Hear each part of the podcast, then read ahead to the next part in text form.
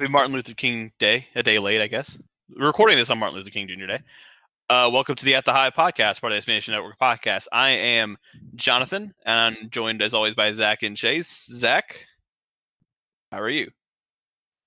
Very well, Jonathan. Feeling feeling good. Feeling good. Um, it's MLK Day, and you know, it's important to say something about MLK Day, but not stamp it too much with your own impressions of the man. And uh, I think the best thing that we can do is just say, "Hey, go read some of his words. Go look at some of his speeches. Um, make sure that the sources are right, and that you make sure that they're in context and stuff like that." But I think that's the best thing to say. Treat each other well. You know. Yes. Happy MLK Day. Happy MLK Day. Yeah, this is don't don't be those people that uh take the opportunity to be virtuous as a way to like inflate your brand or whatever. Like just This ain't for this ain't for the gram. It's just doing the right thing. not your day. Chase, how are you? I'm doing all right. You know, enjoying this nice day of basketball. You know, con- thinking of the the words of Martin Luther King himself, and you know, re- reflecting on all that, and you know, how it's it's a it's a good day. I do love the Martin Luther King Day tradition of having NBA on all day. Um, especially, it's also you know it's kind of like coaching, couching this like all the messaging and stuff, which is always really nice.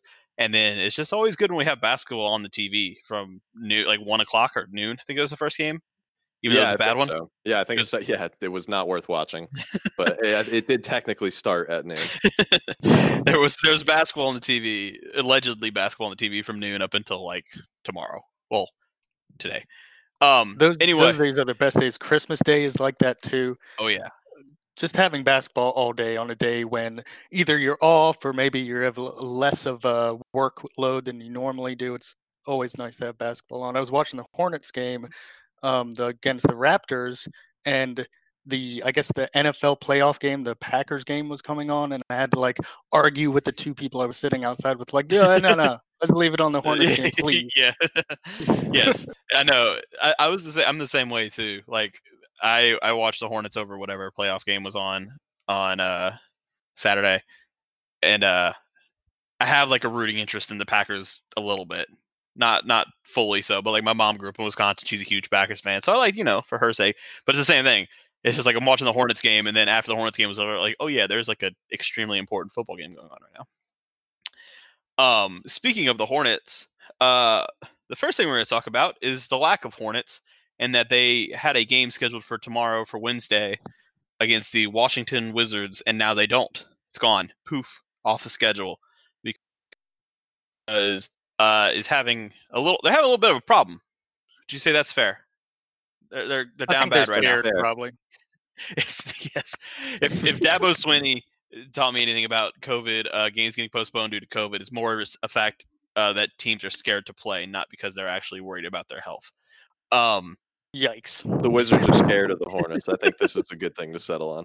yeah. For sure. Uh, uh, the Wizards, I think, as of last report, I think their GM on Friday said they had six players that had tested positive, and another at that point three that were out with contact tracing. You know, meaning they were close contacts with one of most likely one of those six players. Uh, you have to have eight players to start a basketball game. That's if you take out nine players off an NBA team, they no longer have eight NBA players to start a basketball game. So That's just math. that's just math. that is. Um, I think they also have some injury issues too. Like I don't think that's I don't think their problem is limited to COVID. Yeah, But, um, Thomas Thomas Bryant got hurt, and they Oh, haven't that's true. uh, replaced he's- him with anybody yet. He's like hurt, hurt too, right? Yeah, He- he's, out for the year. I believe. Yeah, Um, so yeah, and the Wizards for their part of this, I don't think they're gonna play for a while. Like they're this is the only game they have. I mean, they've postponed four games before this, so this is their fifth straight game that's been postponed. They're on the schedule for Saturday against the Bucks. They'll probably get that one postponed too. I'm imagining, just because they have to like these players have to start like getting over the virus because they they need them on the team to play. And uh, the way the NBA's uh, set up for like the protocol for when players that get the virus, it's like two almost two weeks. I think it's ten to fourteen days before they can come back Yeah. and uh, play. So it's going to be a while for them, which maybe is good for their fans' sake because they're pretty bad. Yeah, It's I mean, hard maybe, s- yeah. Yeah. Go, go ahead, Zach. Well, I was going to say it's it's hard to say what it actually means. So we're calling this game postponed, but it hasn't been rescheduled yet for the All Star No. break or anything, right? No. So it's it's wishful thinking, to be honest with you, to say that things are postponed. This is the first time COVID has affected the Charlotte Hornets season, Mhm. and I don't think it'll be the last time. No, it, it won't. And uh, every game that's been postponed to this point, which is it's growing pretty quickly, the amount of games that have been postponed, and it's and to be fair, most of the postponements lately have are contact tracing issues, not team breakouts or outbreaks. So that's good news in a sense. Like at least we're not having this. Like what the Wizards are dealing. I think the only team that have like an outbreak. Is that right? I think so. I mean, There's like the, couple- Sixer- the Sixers and Celtics had a lot of people, and the Rockets had a lot of people test positive, but not like for long periods of time. Like this. Yeah. and Dallas too, because they almost. I was gonna say the against Mavs, Hornets yeah. as well. Yeah. Yeah. I think they all, none of them have more than like a, one or two tests positive, and they a lot of players for contact tracing with that positive test. Um, the Wizards are the first that I've heard like half their roster actually has COVID. Um, but the NBA, so none of the games that have been postponed have been rescheduled yet, and I think that was uh the NBA.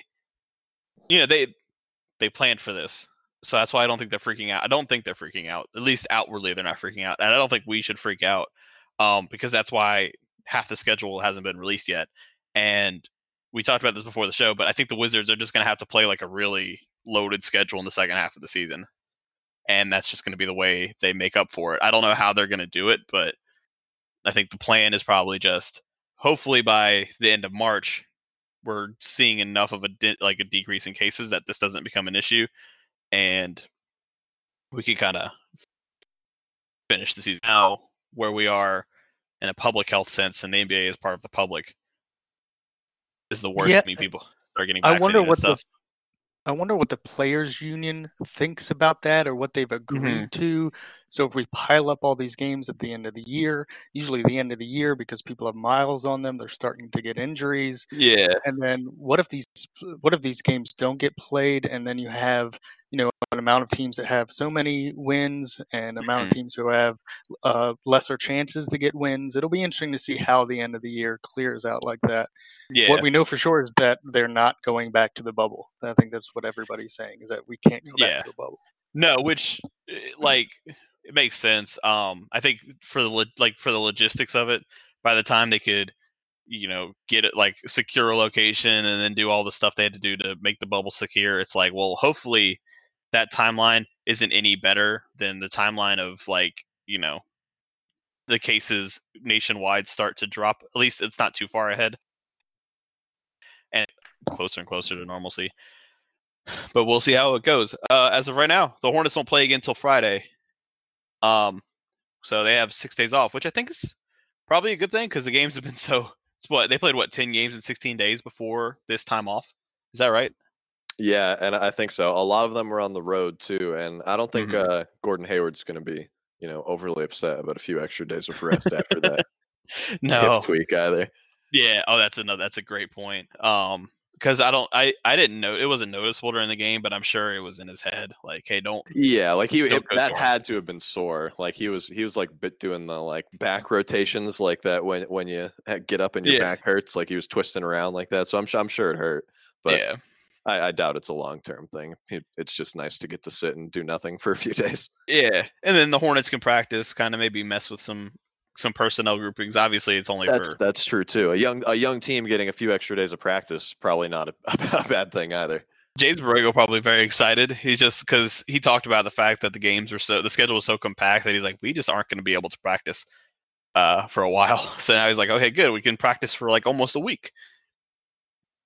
And and the front office, as to uh, to Chase's article he wrote the other day, can maybe if it's too late now because we're like halfway through it, but it would have been a good time to integrate a new player if the front office had chosen to go that route, which it's they probably could use an upgrade at center if we're being honest, you know.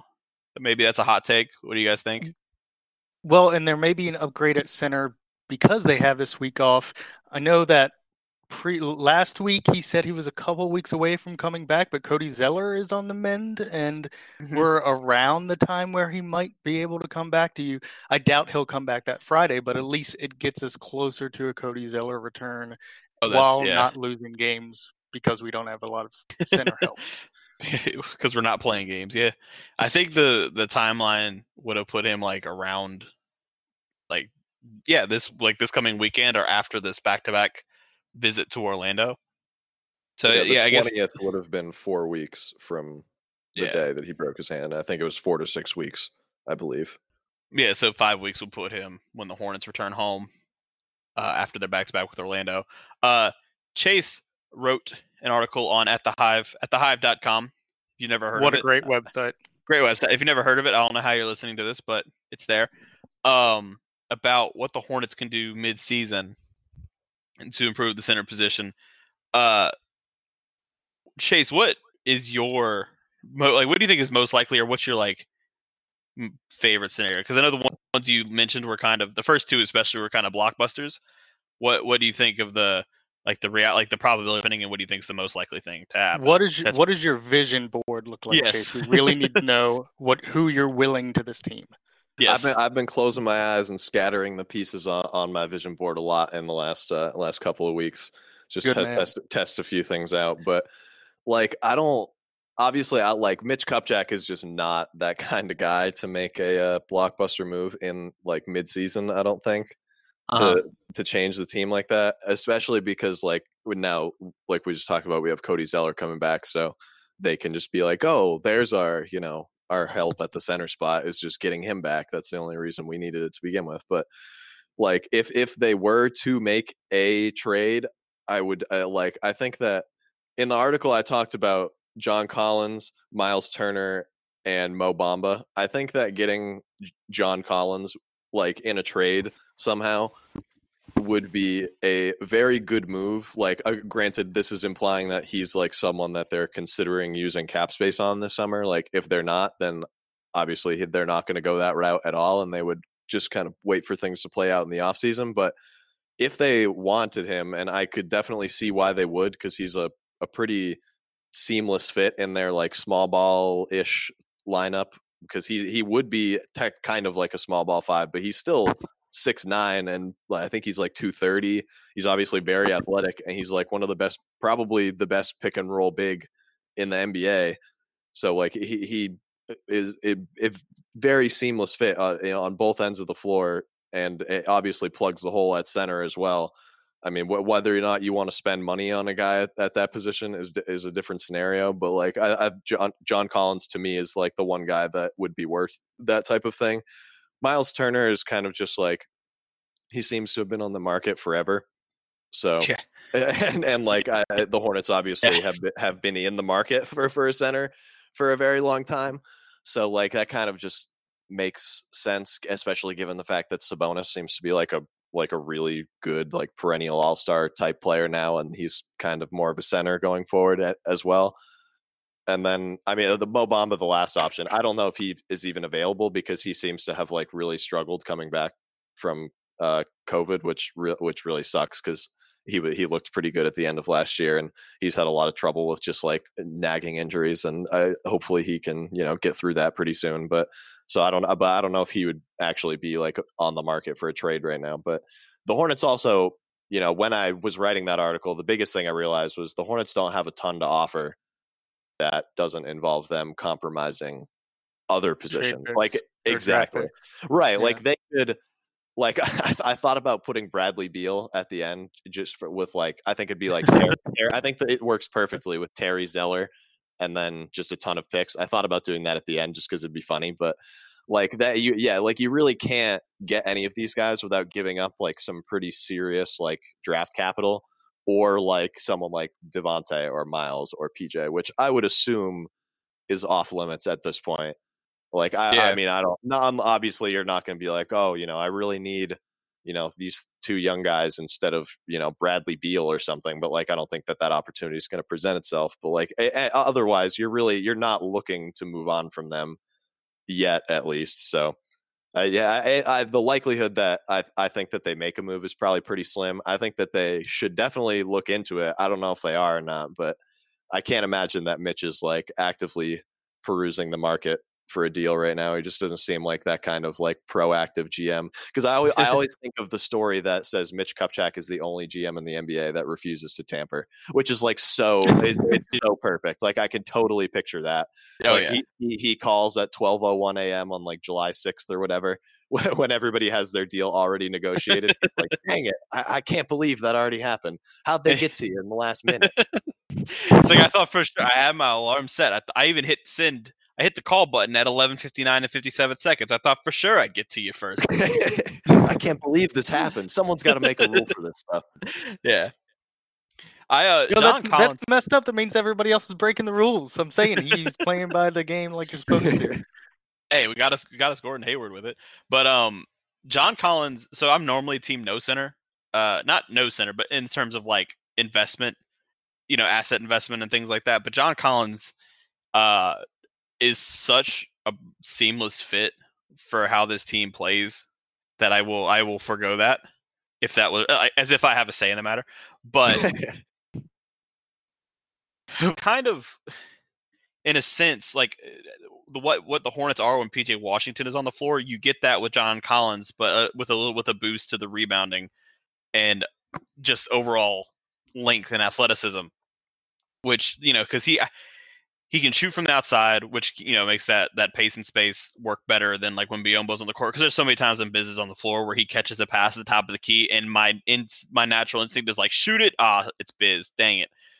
Where if that's Right. John Collins or my even Miles Turner, but I think John Collins, as we're talking about specifically, it's like that's that's a shot that teams have to respect. And then he doesn't average a lot of assists with the Hawks, but that that might I don't know him. I haven't watched enough Hawks games to know that just could be a result of the fact that no one else is allowed to pass the ball except for Trae Young. Exactly, and he seems to have gotten like kind of upset. Like really, every, everybody on the Hawks, I think, is getting kind of upset about this. Like there have been a ton of articles recently, like being like Trae Young has to decide whether he's going to be like a Steph Curry type of player or Uh-huh. a James Harden type of player, and like a lot. Frankly, I like he doesn't seem to be good enough at passing or just shooting in general to be like the James Harden type of guy. So he has to be like more willing to share the ball with his dynamic pick and roll big man that's like six nine and extremely athletic and stuff like that. And he and like it, it's it's so I, he John Collins seems to have kind of like been like, yeah, I'm like a little bit too good to to only touch the ball like a little bit. And they have Clint Capela there now too, and drafted uh, Onyeka Okongwu, who is certainly going to be their starting center in the future. So I, I, they just don't really have a lot of room for him there. Like just uh, uh, like when you go beyond like just the on court basketball fit, which uh, like you said, he seems to just not really be like a main option there anymore, which he he probably would be with the Hornets. Probably should be. Yeah, he's playing. He's starting at power forward right now next to Capela, and I think ideally, uh, if you want to, you play John Collins as center, like 100% of the time, outside of maybe some unusual matchups. Yeah, but does he want to play center? Is it one of those Anthony Davis things where, like, oh, I don't, uh, even though center is the best position for me, I want to play power forward because I want to have a, a wider offensive game?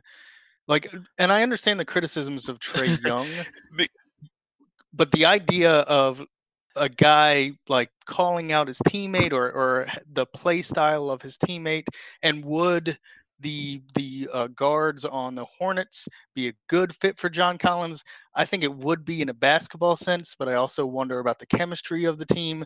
I mean, if he didn't like losing in Atlanta, is he going to like losing in Charlotte? I'm sorry, we we lose sometimes. It happens. So the thing to to Collins' credit, and I this is becoming kind of a Hawks podcast now.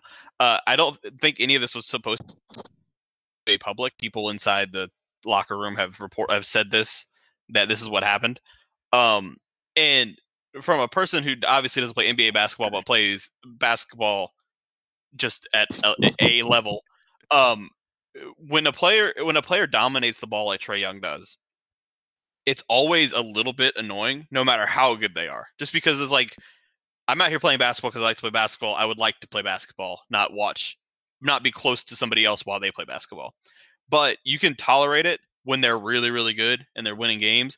and then but like the patience for a player like that is very like to compare it to Devonte Graham. Devonte Graham has had some major struggles, especially shooting, but he's such a good like distributor and facilitator where I don't think his teammates mind it because he's a good team player. Trae Young, when Trae Young struggles, it's very there's a very fine line he has to walk.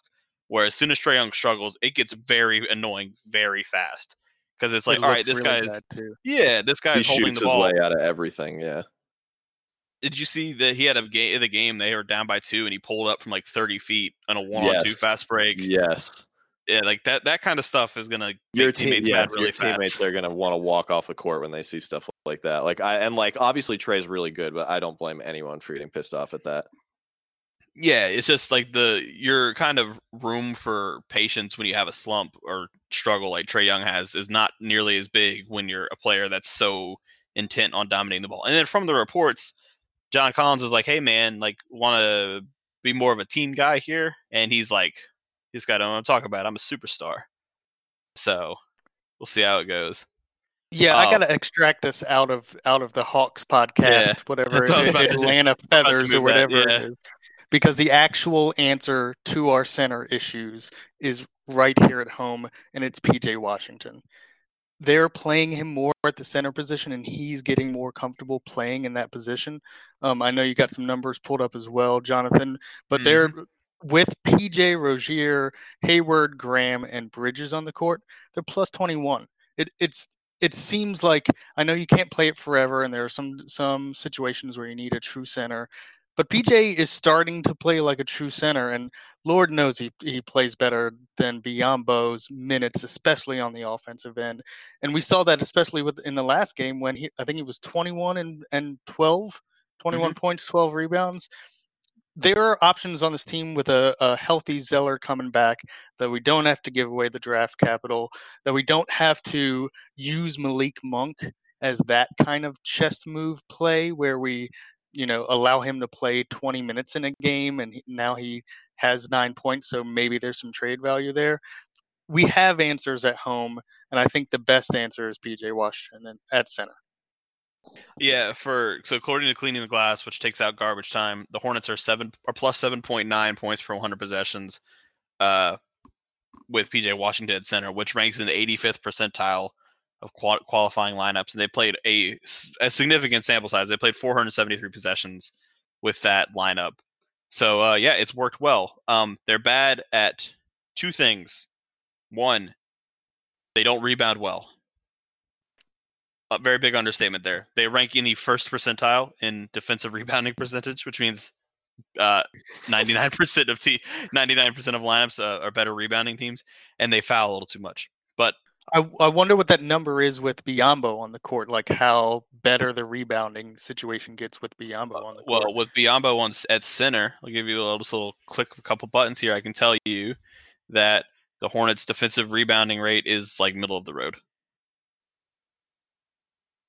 But cool. goes way down. So like it's it's a tra- so the thing with these lineups, especially for a team like the Hornets, it's not loaded because there's not very many teams that are like something is going to be bad. It's just not feasible for a team to be good at everything, or else we wouldn't be six and eight and we wouldn't have to worry about it. There'd be nothing for us to talk about. So you have to pick what you're bad at, basically. Uh, the the Hornets with Biyombo at center can rebound okay, and they can guard, they can defend okay, but they can't score. And then you replace them with PJ Washington, and they don't rebound well. They still defend okay, and now they score really, really well. So in the end, you're coming out ahead, which is the goal, right? I hear that they decide games on how much points you score, not how many rebounds. I, I just heard that as a rumor. I'm And you have ha- I might five have shooters on the court. All right, please do. Please Yeah, double check we'll have me to, we'll that. have to check that. make sure to, make sure to take the garbage time stats away. Um, Yes. But having five shooters on the court, especially with a pace and space offense, is that's how you score points with the offense that we have. And Biyombo's rebounding isn't enough to argue that he should be on the court for the majority of the time. I Yeah. like Biz as a, a character person. I hate talking smack about how Biz plays basketball because I like him as a person. Um, but when you see him just go up there and not really know how to even tap in a, a rebound or something like that, it's very hard to argue for him to be on the court. I don't have it in front of me because this is kind of a deep dive, but rebounding, the impact that rebounding has on winning is substantially lower than people think it is. Like, uh, if you were to like scatter plot, I've done it before, but I, you like scatter plot like defensive rebounding rate and total rebounding rate, uh, especially total rebounding rate across, and like compare it against win percentage, and it's there's like it's kind of like a random plot of numbers. Um, generally, believe it or not, the thing that matters the most when it comes to winning is being able to make shots and your your opponent missing shots. Other everything else is just kind of like minutia. We are making some monumental discoveries on this podcast today, guys. it sounds so common sense, but people don't really. I think people kind of get like they kind of lose the the forest for the trees, so to speak. You know what no, I mean? It's, it's eh, yeah, it's completely true. Like it's like it, it, like obviously like the advanced stats boom is like a good thing, but like Mhm. in a way, it's like like literally the only thing that matters is just putting the ball in the hoop more than the other team puts the ball in the hoop. So Yep. like just do that. Like do whatever you can to do that. Like it, that's really that's really it- all it is. Like if you really- if you don't rebound the ball well, that's fine. You put the ball in the hoop. That Yeah. that's really all that matters. Yeah, I have this. I have this like data visualization tool that I don't really use. I use about like 0.2 percent for when I would uh, post screenshots of scatter plots, and it's called Tableau. And I had, like I said, I had three years worth of data, and it was like every advanced stat for teams. It was like true shooting percentage, effective field goal percentage, offensive rating, defensive rating, rebound rate, all that stuff. And I would just take win percentage and put it on the y-axis, and I would just like drag different stats and see what kind of plot would come up, and I would take it off and I would put a different one on. And like assist rate, nothing, rebound rate, nothing, turnover rate, nothing. And the only things that would like show any sort of like uh, discernible trend line were just like shooting percentages and opponent shooting percentages. That's like really all it was. And like And true i- shooting if you're terms of- concerned about rebounding, because pe- because teams are taking more threes, we- teams are averaging like 35 threes a game. The Yeah. the rebounds are longer, so it you know it matters less that you have somebody two feet from the basket than when these rebounds pop out to the key. You know what I mean? It's uh, the yeah, uh, Raptors are shooting 44 threes a game, yeah. um, and those rebounds usually don't go two feet from the basket. No. And that's yeah, and that kind of and to your point, like what's the point of having this big hulking rebounder down below if the ball's bouncing over his head every time the team shoots a long shot, right? Precisely. Um yeah, I know I've so I've said this to people before and it's it comes across as blasphemy to say yeah, rebounding is not that important, but it kind of comes out here. The the thing with the Hornets with PJ Washington at center, uh they get out in transition a lot. Like they uh 18.2% of their possessions are transition possessions with PJ Washington playing center, which is 91st percentile. And they score in the 79th percentile. They add four points per. I don't know what that means, but they're in the 79th percentile of points added per possession, and they are 86th percentile in total transition points per possession. So it's kind of what we talk about. You put another athlete and ball handler on the court, the Hornets can get out and run, which is what they want to do, and transition's the most efficient type of offense. So, you know, whatever you sacrifice in terms of size and physicality, you make up for by be- by being able to score, get more opportunities in the most efficient scoring uh, play type possible. So yes, uh, Zach, I like the idea of more PJ Washington in the center. And when who was it that's talked about James's tweet? Who said that before the show? I, I did. I, yeah, I Yeah. did. Uh, Yeah, James Plowright at British Buzz. He planted this seed. Uh, I think like either yesterday or when everyone's listening to this, I think it would have been either two days ago or three days ago. Uh, he tweeted that he thinks that PJ might ought, might as well just be the starting center for the rest of the year. I, thi- I think I'm on that bandwagon as well. Yeah, at least until Cody comes back. Maybe you know tinker with it a little bit when Cody comes back. But uh, Cody Zeller. But yeah, I I'm not opposed. Are you opposed, Zach? You know, uh, let's see when Cody Zeller comes back. I'm not the biggest Cody Zeller fan at all. What I worry about with PJ at center is, you know, as we talked about before, developing him as a an, as an actual player. Because as much as I'm concentrating on us winning this season, I really want to see this team grow. Um, Mhm. And you wonder how much of the responsibilities of a center is not allowing him to kind of work on him being more of a star in the team. Um, but yes, I give me PJ Washington numbers show it out, and it's just funner. They eat in transition. They they they they play well with in transition. Uh, LaMelo looks like a, a quarterback on the basketball court when they play in transition. Show me more of that. I got to watch all these games. Show me more of that. The other thing, by the way, speaking of transition with them with Washington Center, other teams cannot score. Like they prevent other teams from getting out in transition. Um, that one's a little harder to explain. You know, it's kind of a conceptual thing, but I think it's just having another person that can help get back and help kind of stem the the other teams' transition opportunities has uh, made it to where other teams are trying to get in transition against the Hornets and not scoring. They have So- so many we're running them players around. on the court too. At that Yeah, time, yeah, like PJ, PJ is so fast for a center. Like as Mm-hmm. a four, he's really like not. But when you put it, when you put him as, at, as a five, like he he's he can move. Uh, yeah, like I'm like Jesus. I'm looking at it right now. They're 96th percentile in points per possession in transition defense. Like that is Mhm. absolutely insane for a team that doesn't have any single like quote unquote like good or great defender.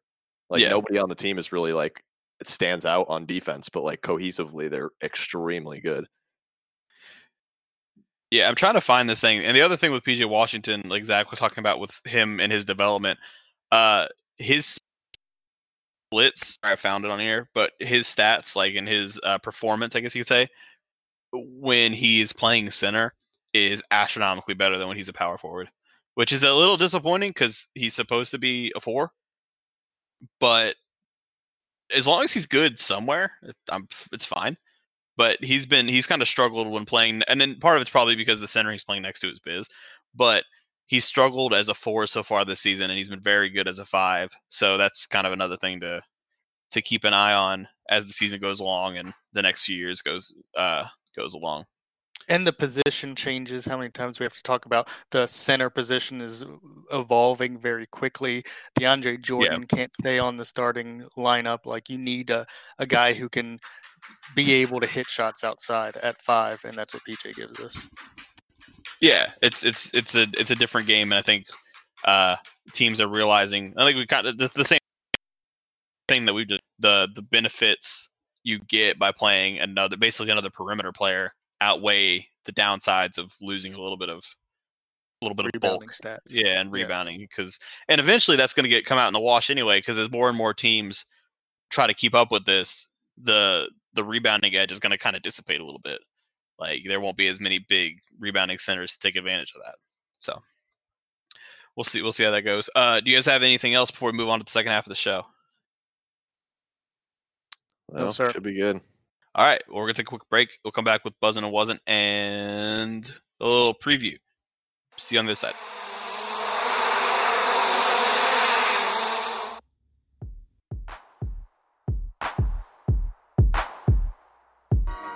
Welcome back to the At the Hive podcast. We got a few more things to talk about. Uh, we'll start with buzzing and wasn't. Uh, we'll start with Zach. Who is your buzzing? Sure. So my buzzing was going to be PJ Washington. We spent a lot of the first half kind of talking about PJ Washington as a center. He's doing great. Keep working, PJ. Um, but I'm going to switch to LaMelo Ball, and I'll tell you Okay. why. All right. LaMelo Ball is has had some struggles, specifically in the um, second game of the Raptors kind of pseudo uh, series there. Uh-huh. Um, he struggled a little bit, but as I mean, he's he's top contender for rookie of the year. He's doing amazing things inside the team context, and one day he won't be new, he won't be shiny. This is definitely going to happen where he gets his like the second year of his career, and he's not automatically Kobe Bryant, and people are going to be like, "What's wrong with LaMelo? Oh, he's Yeah. not as good." You know, we've seen this with Miles, we've seen it with PJ. Um, enjoy this time as just like, hey, every every positive thing he does is just cream on the cake. My buzzing candidate is LaMelo Ball. yeah, he's gonna get to a point where like the things that he doesn't do well, but we don't care because he's like you said, he's new and shiny and fun. We're gonna be like, you know, I'm starting to get a little annoyed by how he'll shoot that 30 foot jump shot. You know, maybe you know, like those types Yeah. of things. and he's gonna do something like a young kid does. He's probably gonna get closer than six feet to somebody. He's Yeah, gonna be, you know, on TMZ or something like that. Remember, he's a young kid. He's l- growing in the NBA, and he's doing an awesome job for the beginning of his career. I have I have three things to supplement your two buzzins. Uh, PJ Washington averaging since last show, so three games, averaging 17 points, 11 rebounds, four assists per game.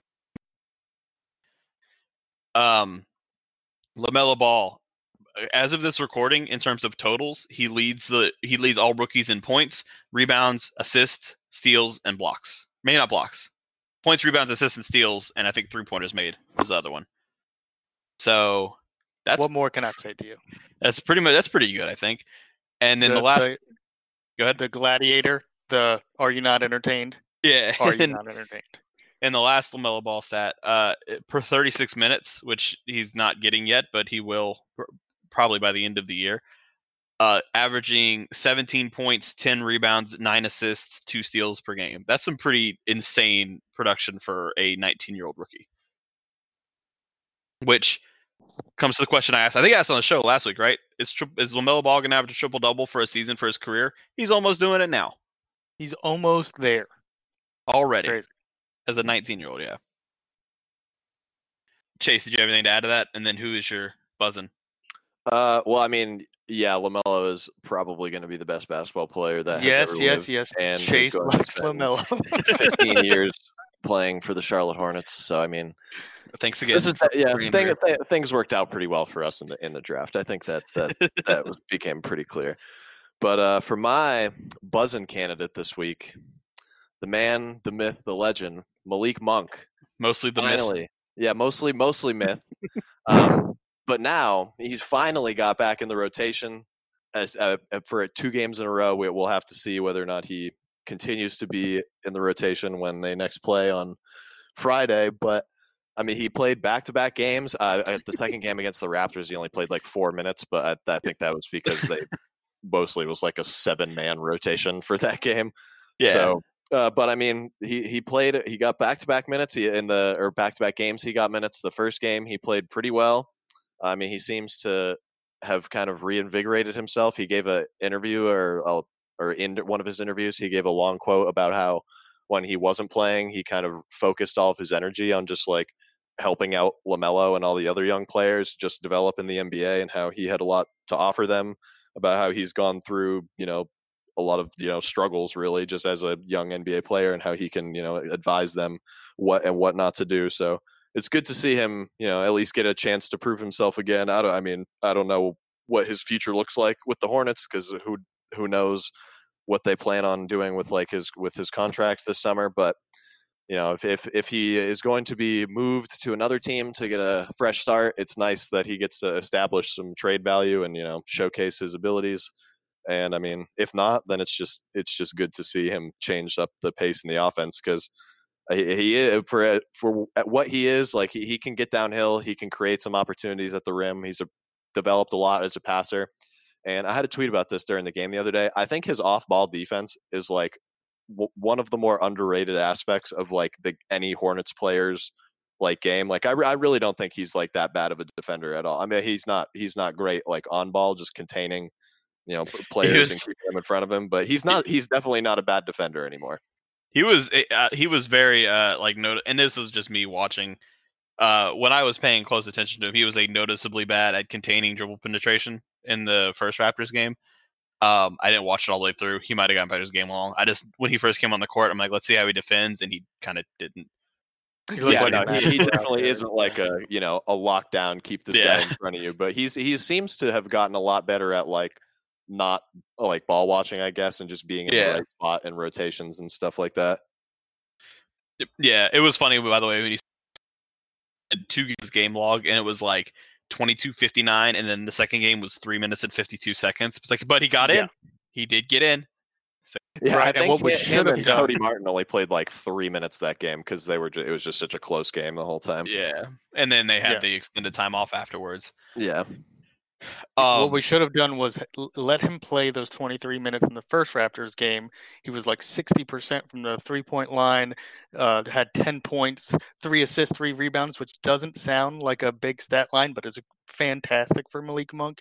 And then traded him before the second Raptors game. it's like, see, he's still good now. Take him, and then they're like, wait a minute. Um, my uh buzzing is Devonte Graham because if in case you didn't realize, I like Devonte Graham. Um, many people don't know that. How dare you? Devonte Graham actually good. Um, I've said a lot about his on offs and all that stuff. I don't need to rehash all that on the podcast, but they're good. And he's also starting to like not sh- miss every single shot he takes, which is a step up from where he was uh, the beginning of the season. Um, so the last four games of Devonte Graham is averaging 16 and a half points, 6.3 assists, two steals. Two steals is pretty good. Um, I mean, all that's pretty good. And then he's shooting 40.7% from the field, which isn't great, but it's also not bad considering the fact that the majority of his attempts are three pointers and they're tough three pointers. And he's shooting 37% from three on eight and a half or 8.8 attempts per game. His his stats over the last four games, and I obviously four game sample size is small, but that's what the whole point of this segment is. Uh, are kind of in line with his production last season, with the slight decrease in usage that is bound to happen with LaMelo Ball and Gordon Hayward taking more touches.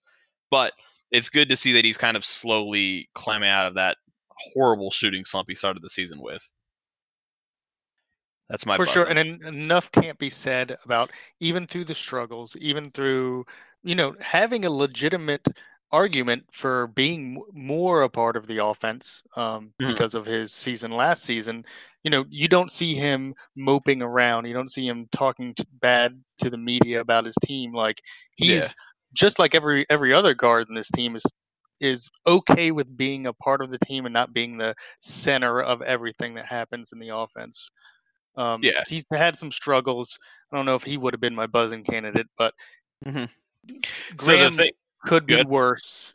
Could be a, couldn't couldn't be a better team player.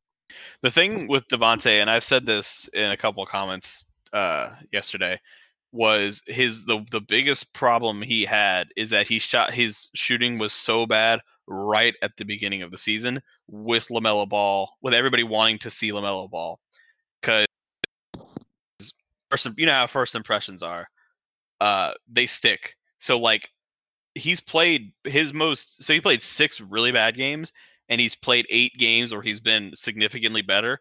But because those six really bad games came first, people I, I think think that stretch was longer than it was.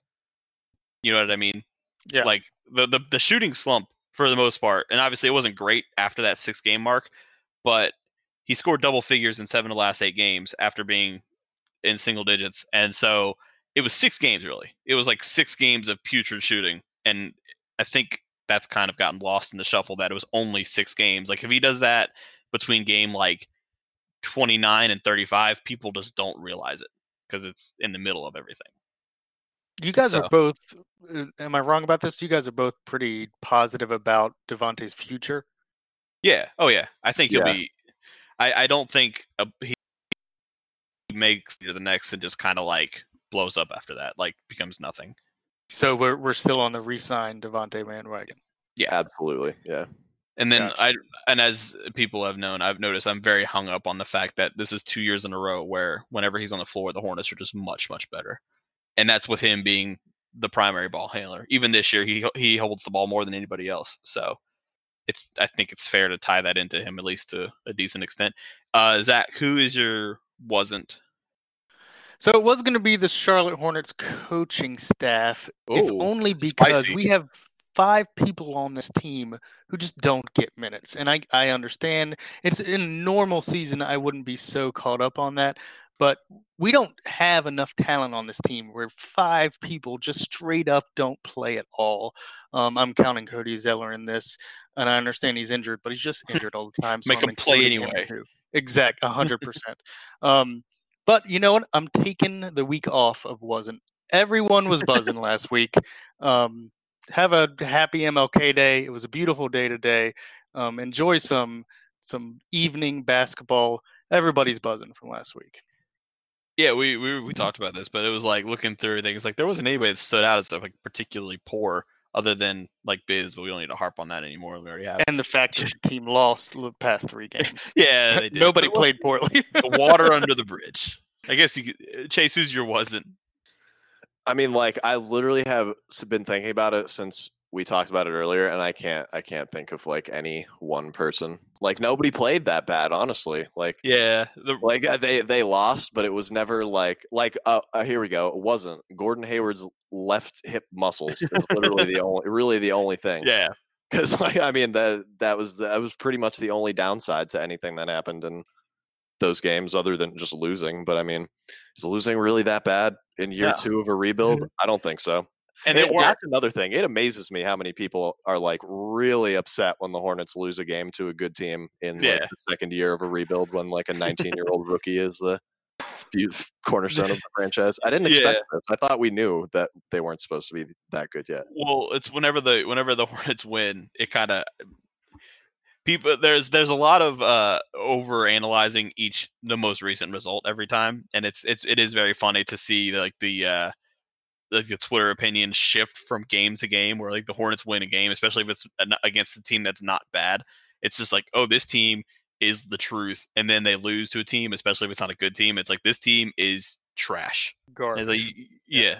It's like you had the opposite opinion of this team four days ago.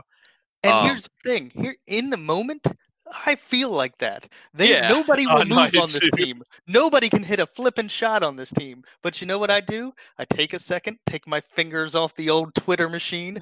I take a deep breath, and I'm like, maybe I'm maybe there's a little emotion in this opinion. you Yeah, know what I mean? yeah. Let's now let's take a step back and see. Like, let's get a look at the big picture here, because yeah, it's the same thing for me. I'm like sitting here watching these mm. games, and I'm so tempted to just like write, like, yeah, and then the Hornets missed, and then they missed again, and then they missed again, and then they missed again, and it's just like, and it's like I've had games where I've like laughed at the Hornets because they've been so bad, but it's like you know what? It's basketball, and basketball is kind of a funny sport because it's very everybody, everybody, the best teams and the worst teams are very hot and cold, and uh, that's just kind of the nature of the sport. Um, moving on, my what, and I guess the was it could also be the Hornets three point defense, and that's kind of like the results of their losses was Luka Doncic got really hot, and then the Raptors got really hot from three, and part of that's the Hornets defense, but you also don't expect your opponent to make 23s in back to back games, even if your defense is less than stellar. But uh, my wasn't is a 30 team NBA. We'll go off the Hornets route real quick.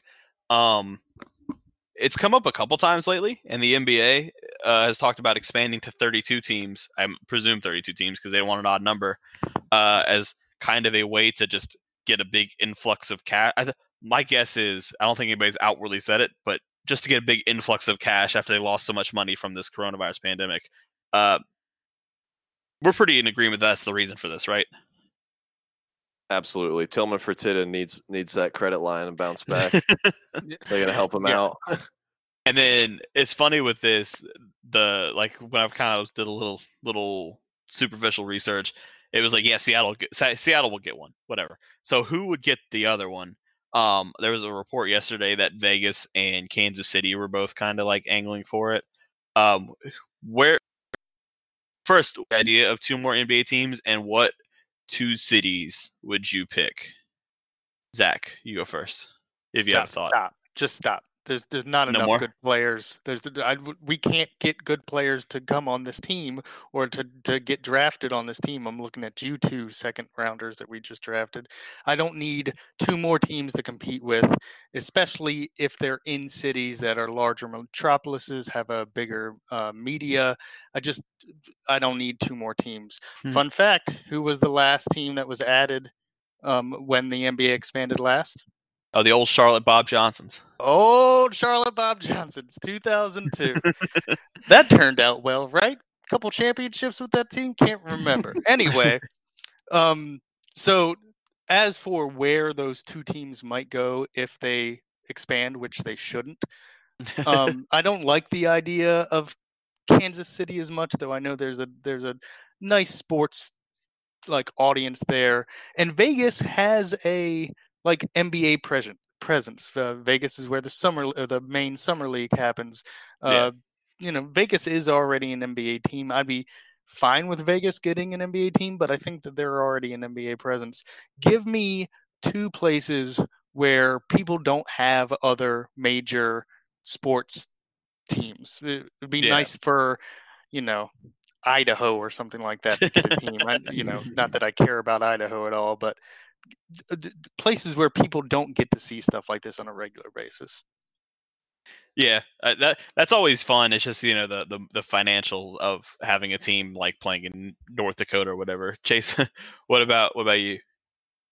Yeah, we'll see. I like I definitely understand like the there aren't enough good players in the league Mhm. thing, but like to an extent that that that's true, but like I think you could definitely add the two teams and not notice like a difference in like the competitiveness on like a night to night basis. Like people already are like well, like, oh, I don't want to watch all 82 regular season games. They get boring. So it's like, I don't think adding two teams is going to like make people just turn people off so much to that. And like people in that market are going to watch the games no matter what. And like, I, I think that uh, like you, you, Seattle probably just get one by default because Yeah. they were they were robbed of a team like pretty recently. And the market is just eh, like die like desperate to get their team back. Like it's not like they're like oh we actually don't care anymore. yeah, It'd like if they were, team too. Oh yeah, Yeah. absolutely. Yeah, like the all, all the new Sonics gear they could put out would make a ton of money. Like and like if there were expansion teams in the NBA and that it wasn't in Seattle, like they that fan base would probably make a, a very big problem out of it. But the second team, like Vegas, probably just makes the most sense. But like I think uh, I've seen people float like uh, Virginia Beach or like Baltimore, that area as a as a possibility. I don't know, like I don't like I don't think that they would do that, but because it just doesn't seem like an area where the NBA would want to like be like have like build an arena and then you know like have be have players be living like out yeah it just uh, it doesn't seem like an area where they would be like oh we really need to have a footprint here because there's so much like college basketball in that area that people Yeah, care about What's the like? I I know you don't know this off the top of your head. Like the metropolitan, like the market size of like a Virginia Beach. Uh, I actually I don't know the size of it, but I believe now that it is currently, since Vegas has a hockey team, it is currently the largest market in America that doesn't have a single professional sports team. It's like Huh. that and Springfield, Massachusetts, which is so funny to imagine a pro sports team. But like the Hall of Fame is there, so like it doesn't make as little sense as you would think. Like uh, like I think that that would be like a sneaky option for them like if they wanted but like players would be absolutely livid if they were forced to live in springfield but like I, I think that could be that's like a really far chance but it's it's definitely more positive like someone said montreal there's literally a zero percent No. chance there's ever No. a basketball team in montreal they love hockey too much the language barrier is too much like that it, that that's just not a possibility i don't think the Virginia taking- Beach one is interesting. Go Go ahead, Zach. No, you go ahead, Zach, because I was gonna. Taking travel out of it, right? Because that's that's prohibitive. Is there a foreign city that you would like to see an NBA team in? vancouver Um, Fair enough. I like uh, Australia loves basketball. They're definitely it would be really cool to see like an uh, an Asian country get a basketball team or something like that. There, there's yeah, a lot of countries that really love basketball. Now uh, there are complications to many of them, um, uh, not to mention travel. But it would be really cool to see the NBA fans that are not in America show pride in like a local team. You know. You know what would be really cool is if again travel is the prohibitive factor here, but if the the NBA could become a part of like the Euro League, and if they could or they could expand that to have like a World League. Uh, I don't know if you know how that stuff works. They, that they would already be have, there's already the F- FBO, right? There's well, there's I don't know, but there's like the Chase. You uh, you know, do you guys know how that works? I know Chase, you have a little bit of a familiarity with it, right? Like the Euro League and like soccer and basketball. I guess Yeah, it'd be the Champions League in soccer. Yeah, right. Yeah, like exactly. It's basically it's pretty much the same as how soccer goes. Like I, I Mhm. from from what I've gathered, like Yeah, like they have the like Bundesliga is like German German basketball league, and then they have like the Adriatic League for like all the other or some teams like in The the, Serbia. Teams, yeah, yeah. exactly. Like Serbia, Croatia, and all that. But then those teams play like a EuroLeague season as well. Which Yeah, I, I think that's how soccer works as too, right? it's a little different. Like soccer is a little more condensed. Like they have like a group play, and then they move straight into the tournament. And then the Euro League is like a whole season, like you just said, where the Champions League is a little more like a cup type thing, like a World Cup type thing for people Okay. who are into that. Okay. But it would be really cool to see like like the best like six or eight teams or whatever from the NBA, and then they would play games against the best teams in Europe and China and Australia, which we would obviously the NBA would like kill these teams, but that's kind of how it works in the the Euro League and stuff too. It's just kind of fun, um, just to to kind of branch out and kind of make this a more. I mean, it's a global sport, right? It'd be cool uh, for that, but travel's prohibitive, and then the NBA schedule is so tight they won't make concessions for that, and they play a lot more games than the other teams do because like teams in Europe, I think like 35 games for their regular season in their domestic league because they have to make room for all these other competitions. So, it Jonathan, pipe dream, but what? remember when I said I didn't have a wasn't this week? I lied. I just remembered I have a wasn't, and it is the Charlotte Hornets merchandise situation. Oh boy, you got these awesome mint and gold jerseys that I would love some type of uh, apparel for, and the only thing I can get is a black hoodie. Like the fun part is that there, we have new colors and they look really good together. I don't need a black hoodie with a mint and gold hornet on the middle of it. Um, can I get some more options, please? And no, I don't want Mickey Mouse on my shirt. did you? I saw that too. Dick Sporting Goods. Yeah. Um, not no free ads. Uh, but yeah, I also ordered like so the shorts uh, like a month and a half ago. I still haven't gotten them. Um, Where are you at? um, anyway, to kind of go back to the original question of the expansion, Seattle is obvious.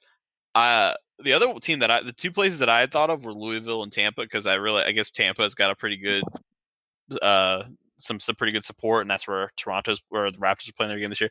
I was unaware of the the Virginia Beach popula- populace, and I'm like just looking at Google Maps, and they have between like Newport News, Hampton, Norfolk, Chesapeake, um, and some other stuff. Like just the footprint, like the size of the metropolitan area is pretty large, and I did not realize there were that many people there.